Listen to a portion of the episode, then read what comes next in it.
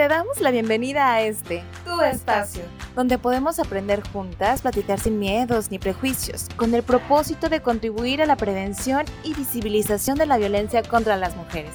Esto es Voces Violetas, una producción de Gobierno del Estado a través del Instituto Colimense de las Mujeres, apoyado por el INDESOL en su programa PAIMED.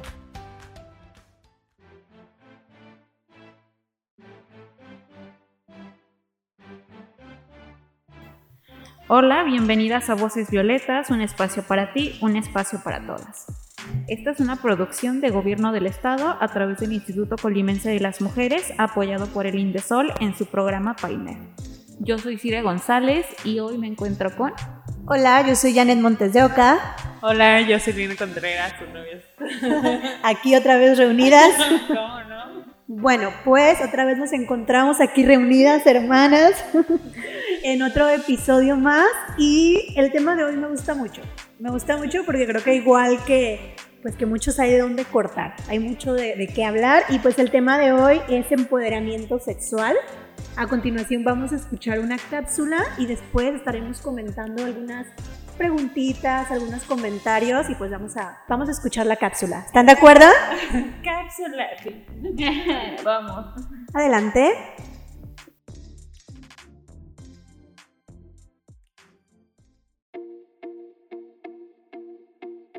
¿Sabías que? ¿Sabías que cuando hablamos de empoderamiento femenino nos referimos tanto al proceso como al resultado del proceso a través del cual las mujeres ganan un mayor control sobre sus recursos intelectuales y materiales? Desafían la ideología del patriarcado y la discriminación por género. La libertad de las mujeres para expresar sus deseos sexuales, es decir, que si cuando quieren y no tener iniciativa, la libertad de la mujer para expresar sus deseos sexuales, decidir que sí cuando quiere y tener iniciativa para tomar una posición activa en la sexualidad puede influir positivamente en el modelo del consentimiento que muchas personas entienden. Podemos decir que se trata de un viaje profundo de transformación para la mujer en el que influye la historia y la educación que tuvieron los antepasados hasta cuando se afronta hoy en día la sexualidad, el conocimiento del propio cuerpo y la mente.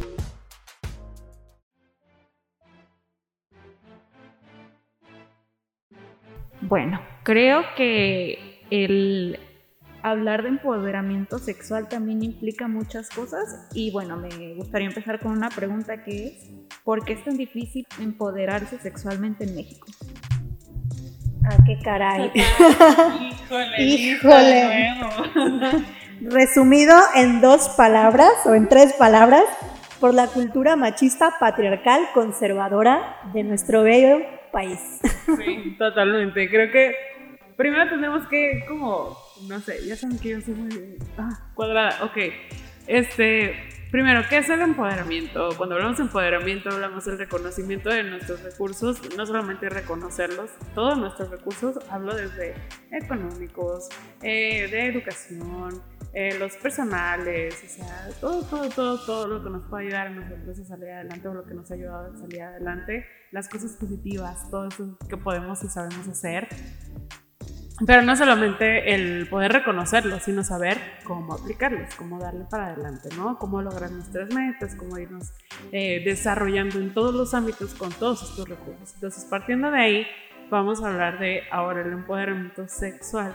¿Sí? Volvemos vamos a ver qué tanto podemos reconocer. Yo tengo la pregunta para todas las que nos escuchan. ¿Otra porque, pregunta? Porque me encanta.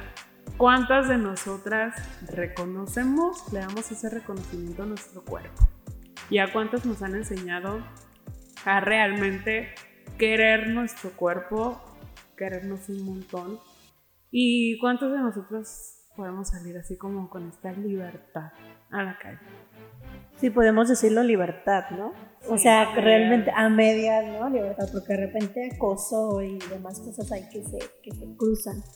Entonces, yo creo que es bien difícil en México, que es como la pregunta que, que abrió el, el tema, es bien difícil precisamente por la cultura, ¿no? Precisamente porque, como dices, Lina, pues cuántas de nosotras podemos salir realmente, ¿no? Libremente, como sintiéndonos pues bien con nuestro cuerpo, sintiéndonos eso, empoderadas, como lindas, como guapas, sexys, como salir, ¿no? Con todo acá, con tu outfit maravilloso a una noche de barecito demás. ¿Cuándo podemos sentirnos realmente cómodas con nuestro cuerpo? Y en esta sociedad que precisamente nos construye para lo contrario, ¿no? Como para guardarnos, cuidarnos. Desde el capítulo anterior que platicábamos acerca de, de pues, educación sexual, yo creo que una de las formas de empoderamiento sexual más fuerte que tenemos las mujeres es precisamente la masturbación, una de ellas, ¿no? El poder reconocer y conocer nuestro cuerpo, conocer todas las partes de nuestro cuerpo, cómo sentimos placer, porque ahorita lo mencionabas, el saber qué nos gusta, qué no nos gusta, poder decir sí a esto, no a esto, el poder tomar desde ahí las riendas de nuestro cuerpo, de nuestra sexualidad, de nuestro placer, de nuestro erotismo, el poder realmente reconocernos, disfrutarnos y después ir a compartirlo, ¿no? Si queremos o no compartirlo. Entonces creo que desde ahí, eh, pues nuestra cultura nos ha enseñado a guardar silencio, no te toques, no te estimules o se habla de masturbación, pero en hombres, ¿no? En las mujeres es, uy, un tabú grandísimo, que realmente pues está prohibido para nosotras eh, hablar de eso. Recuerdo que, bueno, no sé, escuchen eh, esto que les estamos comentando, las preguntas que les hacemos y hagan reflexión realmente en sus vidas de, cómo lo viven ustedes que nos están escuchando. Pero en los grupos de amigas de repente, el hablar de la masturbación, ¿no? O, Oye, ¿te has masturbado? ¿Has hecho esto? A veces puede resultar como una sorpresa, como de, ay, está hablando de esto. Ay, entonces yo sí digo, ah, es que has tenido un orgasmo, ay, es que entonces, y empieza como a platicarse, a hablarse, pero sigue siendo en el ámbito privado. Entonces, eh, de repente ya han salido un montón de campañas, han salido un montón de, pues, de podcasts, de espacios donde se habla del empoderamiento a través de la masturbación, de reconocer nuestro cuerpo, el placer, pero también de la ropa, ¿no? También ese es un tema muy, muy, muy particular, el empoderamiento a través de las prendas, de la ropa que usamos.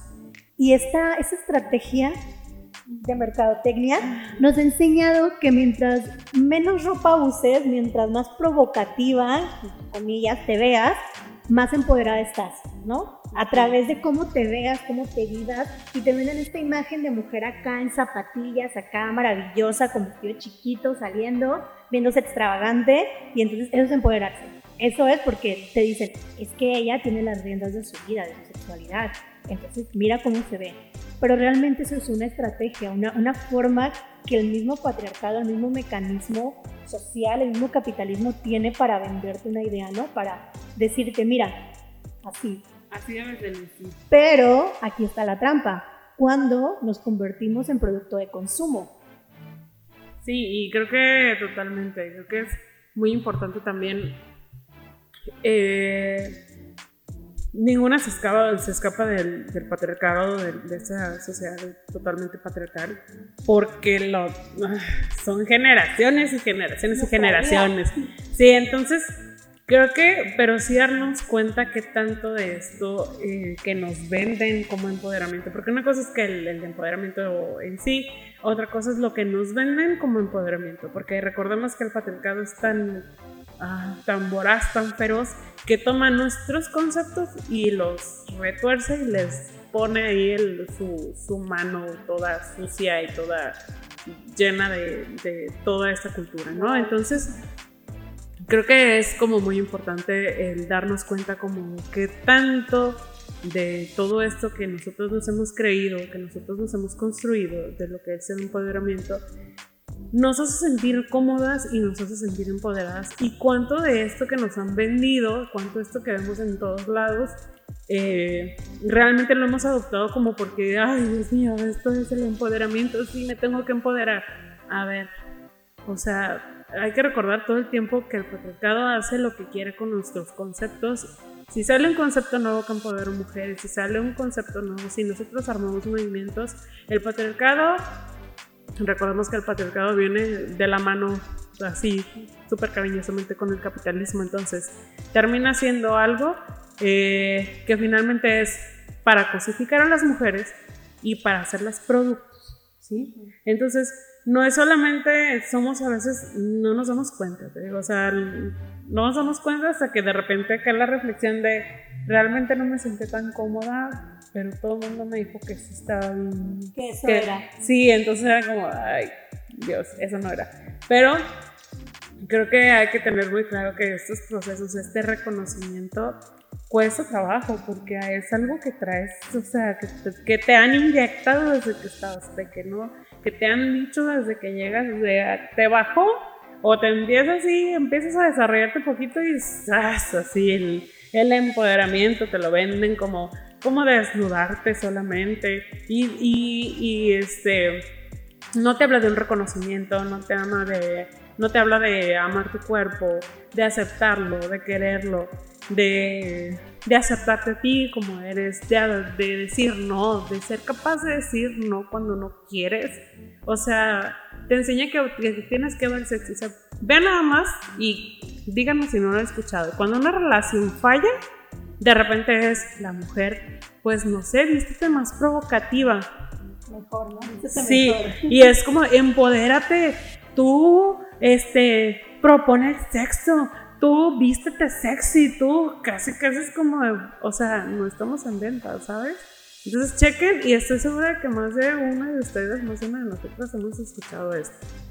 Y luego también de, de, la mano toda esta cultura, no sé, cuando hablamos muy coloquialmente de empoderamiento, lo que mencionabas, ¿no? De es que vístete así y que te vean acá fuerte, grande pero también las canciones, ¿no? Jenny Rivera, o escuchas cierta música, ¿por qué? Porque eso te da, te empodera.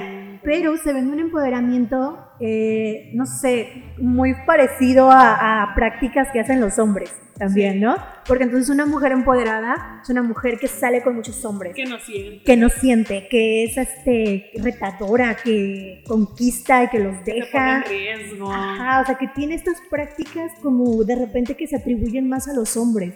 Como de tienes que parecerte, tienes que ser como una Don Juan, básicamente, sí. ¿no? Una sí. mujer sexualmente activa que hace ciertas cosas, que se mueve, que se vive, que canta, que se emborracha.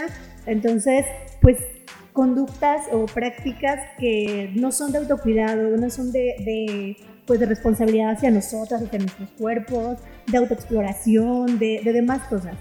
Y esto que mencionabas, Lina, acerca del producto de consumo, de la venta de las nuevas tecnologías, yo pensaba en el clásico OnlyFans y. Ay, no.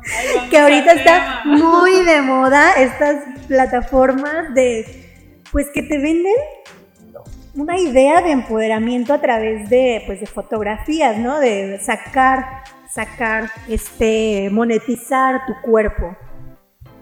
Y es ahí donde yo tengo una pregunta muy importante que hacerle a las dos. porque realmente yo me encuentro en un proceso de reconstrucción, porque yo realmente no soy una persona o no era una persona que fuera tan consciente con estos temas. Entonces al momento de que, o sea, mencionas todo esto del tema de OnlyFans, la verdad es que muchas veces entra este tema de doble moral en la que, no sé, uno percibe que sí es tu cuerpo y tú tienes totalmente derecho sobre él, pero también da la pauta para muchas cosas que realmente, o sea, no sé, siento que sí necesitan expresarse de esa manera, digo, está totalmente bien, pero la otra parte, o sea, cuando reciben dinero y todo eso, no sé, como que a veces no termina de cuadrarme esa parte y sí se vuelve un poco complicado para mí poder entenderlo, no sé ustedes desde qué punto lo vean. Mira, pues eso, ¿no? Lo que decíamos de monetizar nuestro cuerpo, ¿no? De sacarle provecho, así te lo venden. Pues es que sube unas fotos bonitas, sube unas fotos sexy y pues las personas van a, van a pagar, ¿no? Por tu, por tu producto, por tus imágenes. Realmente, pues como dices, es este, totalmente aceptado. Todas eh, somos libres de hacer con nuestro cuerpo lo que queramos, porque pues es una de las finalidades, ¿no? Defender la autonomía de nuestros cuerpos, este, de poder decidir, de poder decidir qué queremos, no, qué no queremos hacer, cómo lo queremos hacer y pues demás, ¿no?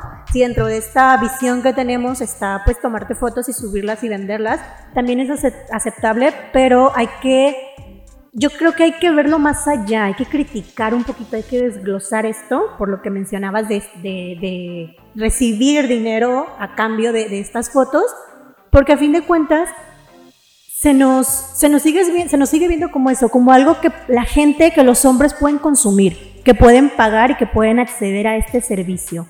Entonces nos sigue hipersexualizando, nos sigue poniendo en riesgo, este, corremos pues mucho, mucho riesgo eh, en la red con nuestras fotos, realmente, que después puedan distribuirlas, que las puedan utilizar para fin, con fines pues sexuales de, de, otra índole, incluso hay redes de trata, no sé, puede haber un montón de, de cosas de riesgo, pero el, el, patriarcado y el capitalismo nos vende esta idea de que a través de eso pues ya tienes eh, autonomía sobre tu cuerpo pero no deja de ser una estrategia, no deja de ser una trampa. Y yo les pregunto, ¿hasta qué punto realmente es una decisión propia y hasta qué punto es una decisión que nos hicieron creer que es propia, que está siendo movida por esta estructura, por esta moda, por este, yo lo, yo lo llamo el falso empoderamiento, que te venden, ¿no?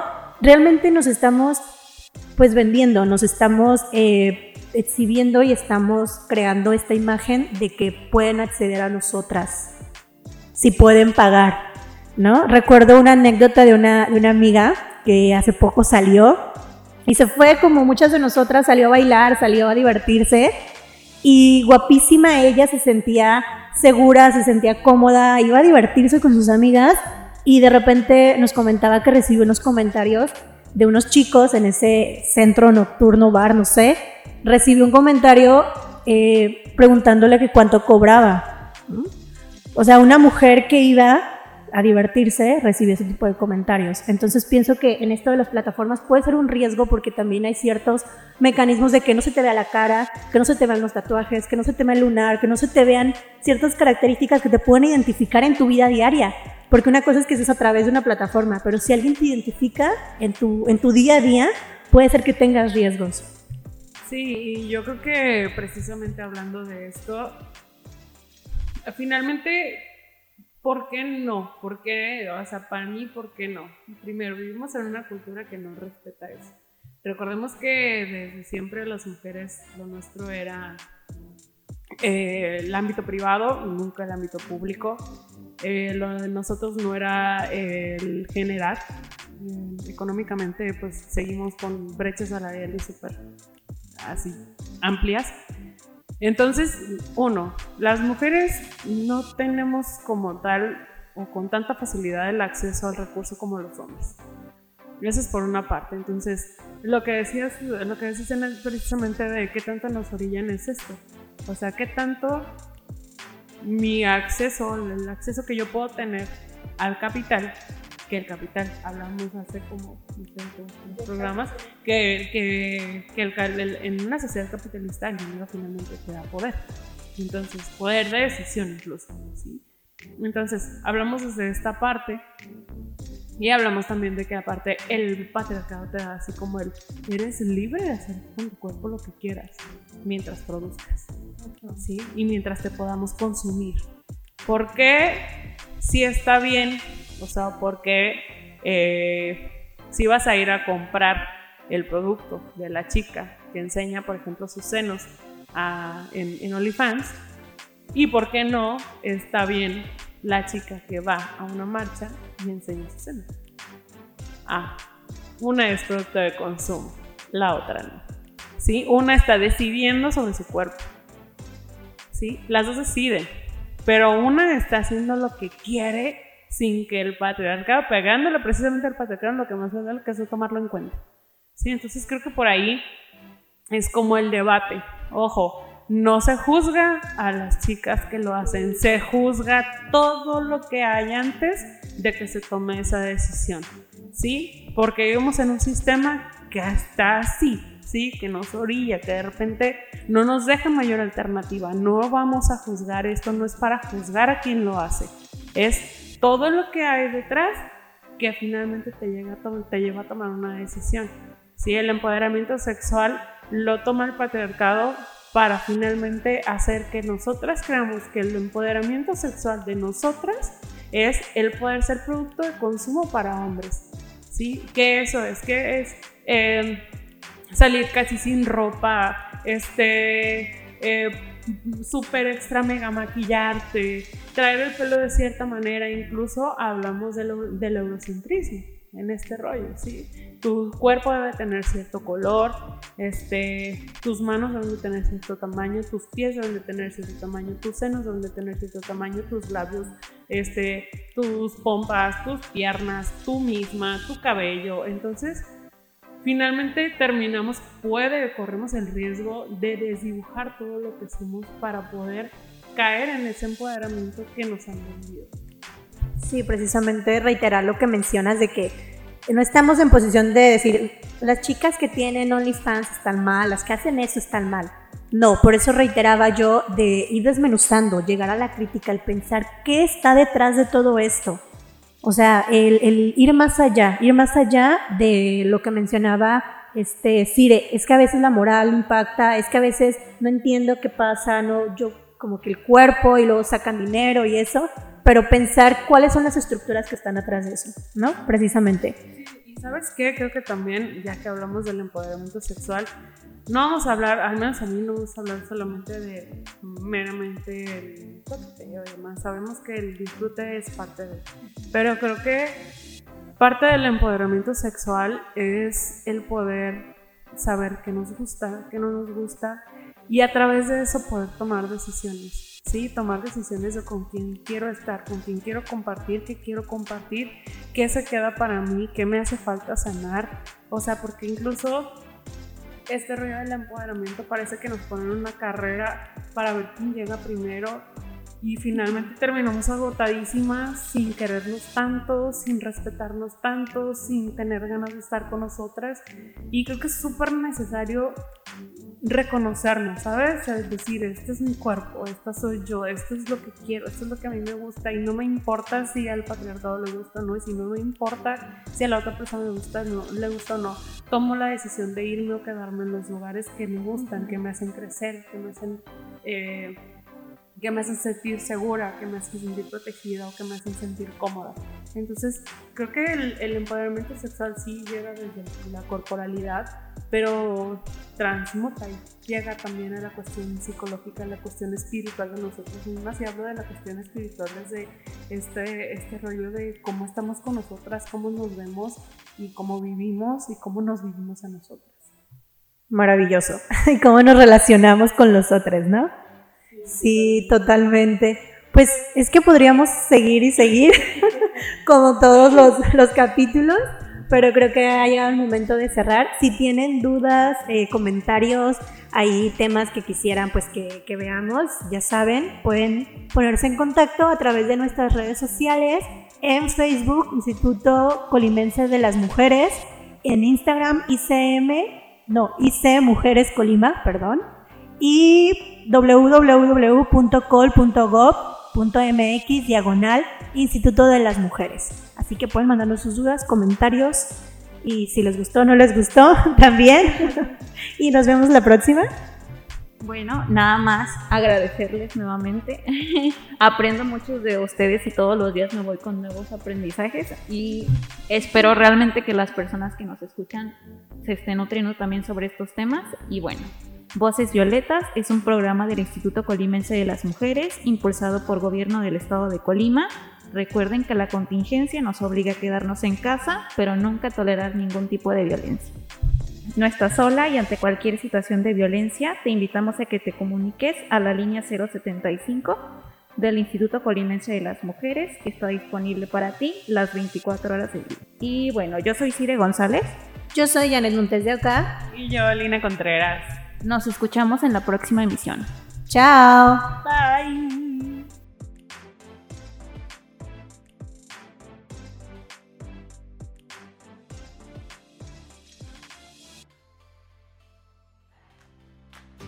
Gracias por sintonizar Voces Violetas. Un espacio para ti, un espacio para todas. Un lugar para aprender, escuchar y conocernos. Esta es una producción del Gobierno del Estado de Colima a través del Instituto Colimense de las Mujeres, apoyado por Indesol en su programa PAIMED.